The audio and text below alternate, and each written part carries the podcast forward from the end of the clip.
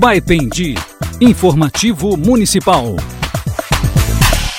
No programa de hoje, a participação da chefe do Departamento de Educação de Baipendi, Dalva Ilha. Em primeiro momento, eu gostaria de mais uma vez agradecer aos professores do município de Baipendi, que mesmo não estando em sala, têm trabalhado arduamente, dia após dia, para que esse conhecimento chegue a todos os bairros de Baipendi, né? os mais distantes da zona rural, como o nosso centro.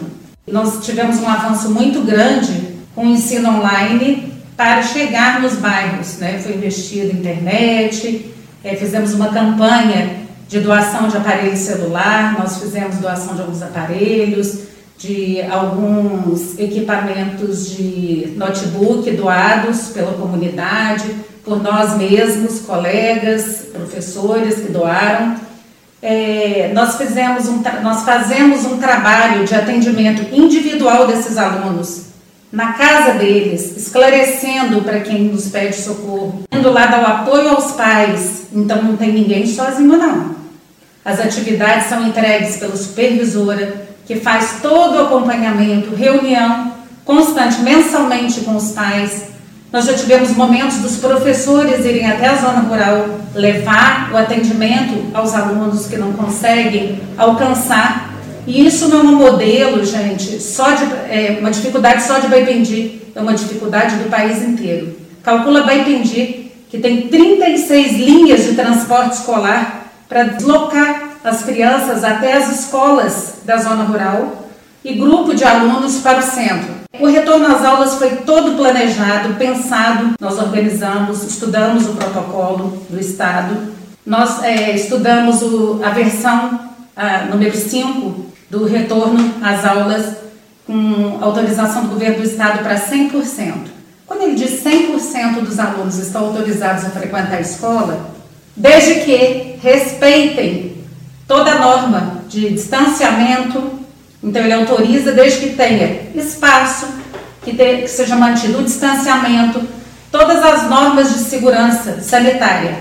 Então nós continuamos com o mesmo espaço, um espaço reduzido, onde que cabe um número de aluno reduzido, que nós teríamos que trabalhar por bolha. Organizamos as bolhas para trabalhar. Aí veio a maior dificuldade nossa, o transporte escolar. Nós podemos transportar 50% da capacidade de cada carro. E dentro desses 50%, vou dar um exemplo. Nós temos é, uma van que cabe 15 alunos. Desses 15, apenas 7 eu posso transportar. Destes 7, parte do estado, parte do município. Então, por exemplo, uma família que tem cinco filhos, eu vou lá e tenho que buscar um filho. Qual filho que eu trago para a escola e por que eu deixo os outros? Porque não cabe no transporte. Eu não posso aglomerar dentro do transporte. O protocolo sanitário não me autoriza a fazer isso. Se eu faço isso e acontece alguma coisa, eu sou denunciada no Ministério Público. A responsabilidade do alunado é minha. Ah, bom, então por que, que não licita mais transporte escolar? Licitaríamos desde que o governo do estado tivesse, em vez de diminuído, o governo do estado e o governo federal, em vez de diminuir a parcela do transporte escolar, tivesse aumentado. Além dele não nos dar aquilo que é de direito, ele diminuiu o valor do transporte escolar.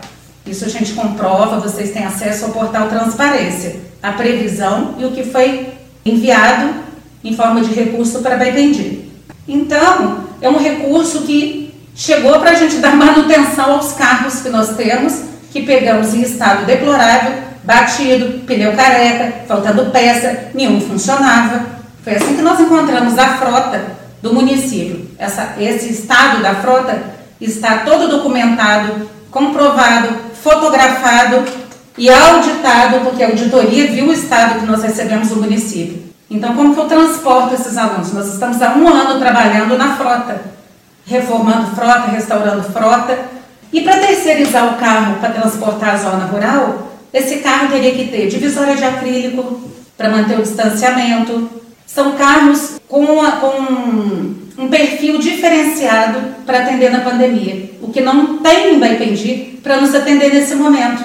Nem em torno aqui não tem esse transporte adaptado para nos atender. Então houve essa grande dificuldade. Levamos essa dificuldade, primeiro de quem, qual critério que nós iríamos adotar para transportar esses alunos. Ah, eu vou adotar o critério da distância. Todos moram longe, moram na zona rural, a distância é grande. Ah, o do mais que mais necessita. Todos eles necessitam. Como que eu falo para um pai que como que você escolhe quem que você transporta? Se é direito de todos. Aí nós fomos ao Ministério Público, conversamos. Eu, prefeito, o doutor André, né, que é nosso procurador jurídico, colocamos para o promotor. Ele falou assim, realmente, dona Dalva, a senhora me trouxe dados que estão à disposição de vocês, que nós contratamos no começo do ano, até para comprovar, junto ao MEC e à Secretaria de Estado de Educação, que as aulas estão acontecendo, nós contratamos o Google. Nós pagamos e nós temos extratos para comprovar quantos alunos assistem através de se é computador, se é tablet, se é aparelho celular, quantos têm a janelinha aberta, a câmera aberta, fone, é, o microfone aberto para tirar dúvida, o professor, quantas vezes falou, quantas vezes. É um, é um verdadeiro Big Brother, para a gente comprovar junto ao MEC. Essa documentação eu tenho toda, um extrato, e já foi fiscalizada até pela superintendência. Os pais foram avisados pelos diretores de escola, foram convocados e comunicados do não retorno às aulas e explicado o motivo. Os pais que, que atenderam ao chamado dos diretores estão sabendo do porquê.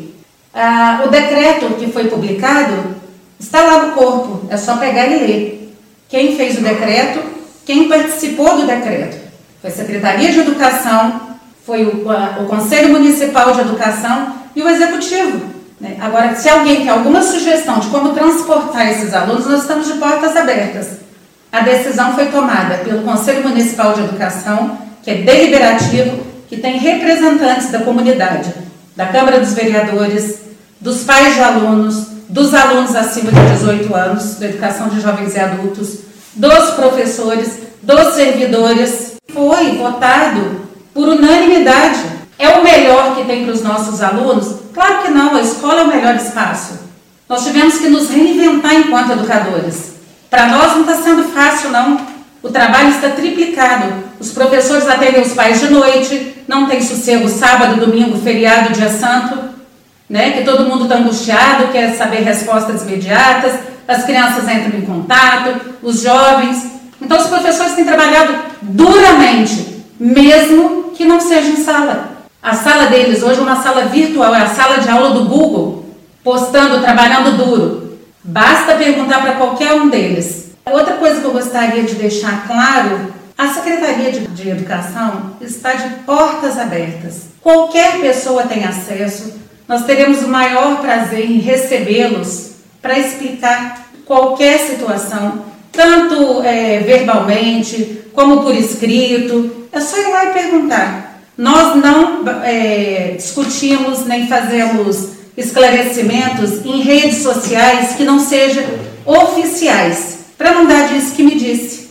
Então eu gostaria de deixar claro para vocês que o motivo do não retorno às aulas é esse. E deixar claro também que parte desse, desse valor do transporte escolar, como de outras, outras verbas, outros recursos, eles foram destinados à saúde, sim, que é o que o governo no primeiro momento fez. Ele diminuiu, ele diminuiu o repasse para a educação. Isso é comprovado, basta olhar no site Transparência, tem tudo lá, gente.